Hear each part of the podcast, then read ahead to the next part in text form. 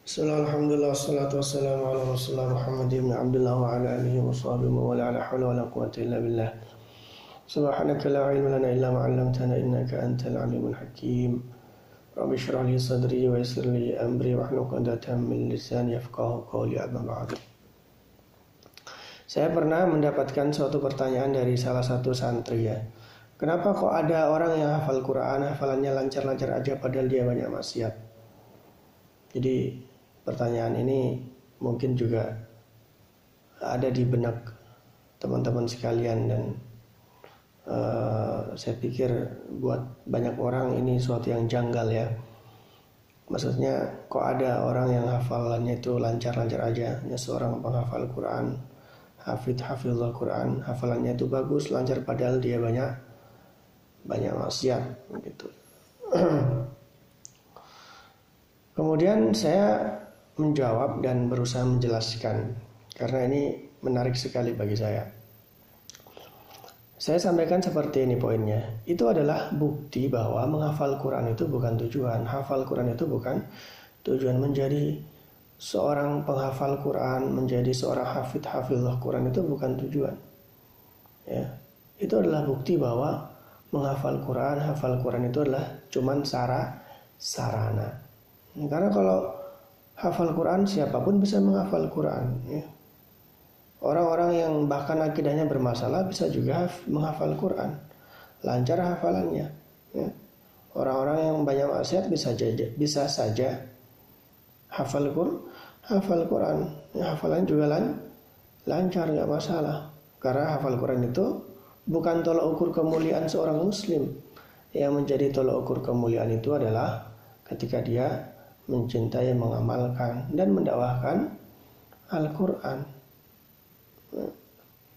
Ini uh, ini menarik sekali, ini penting sekali. Ini bahkan semacam suatu kaidah ya, yang ternyata juga sering kali dilalaikan oleh eh, teman-teman kita yang mau atau sedang menghafal menghafal Quran. Akhirnya hafal Quran itu seakan-akan menjadi tujuan. Ya menggebu-gebu pengen segera hatam ya. Padahal dapat apa kalau cuma hatam doang? Apalagi menggebu-gebu terburu-buru ya. Uh, bahkan saking semangatnya menghafal Quran ya. Pengen cepet hafal Quran ya. Nggak mau belajar tahsin ya. Belajar tahsin itu di, ditinggalkan ya. Belajar tajwid diabaikan. Padahal mana yang wajib?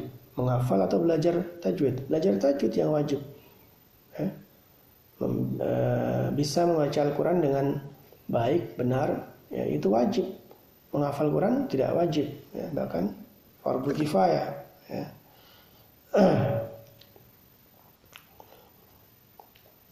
Dan ini sebenarnya sudah dijelaskan oleh para ulama teman-teman sekalian ya bahwa sekali lagi hifdzul Quran ya huwa al-wasilah laisa al-ghayah laisa laisa ghayatan jadi menghafal Quran itu sarana bukan tuju tujuan. Termasuk uh, ketika kita memahami atau membahas suatu hadis ya kan ada hadis yang cukup masyhur buat buat para penghafal Quran bahwa orang yang menghafal Quran itu nanti akan meng, memberikan mahkota ya kepada orang-orang tuanya. Orang tuanya akan diberikan mahkota yang sangat mengkilau sangat apa namanya terang cahayanya kan begitu ya. Padahal apakah demikian memang hadisnya? Coba kita baca kembali hadisnya teman-teman sekalian. Ini hadis sahih riwayat Imam Hakim ya. Ala syarti muslim. Sahih sesuai dengan standar atau syarat hadis Imam Imam Muslim Coba teman-teman buka kembali uh, dan kaji kembali hadis itu. Ini hadis yang sangat uh, menarik sekali ya. Apa kata Nabi dalam hadisnya? Nabi mengatakan, "Man qara al-Qur'an wa ta'allamahu wa 'amila bihi, ulbisa walidahu yawmal qiyamati tajan min nur, dhu'uhu mislu dhu'i syamsi wa yuksa walidahu, hullataini la taqumu bihima dunya fayaqulan bima kusina fayuqalu bi akhdhi waladikum al-Qur'an." Yang perlu kita garis bawah itu bagian akhir hadisnya ya.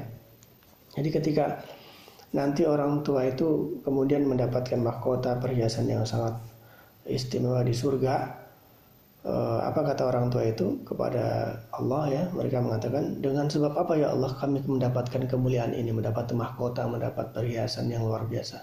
Apa kata Allah dalam hadis itu? Biakhdi waladikumal Quran. Karena anakmu anak kalian telah mengambil Al-Quran. Akhzi.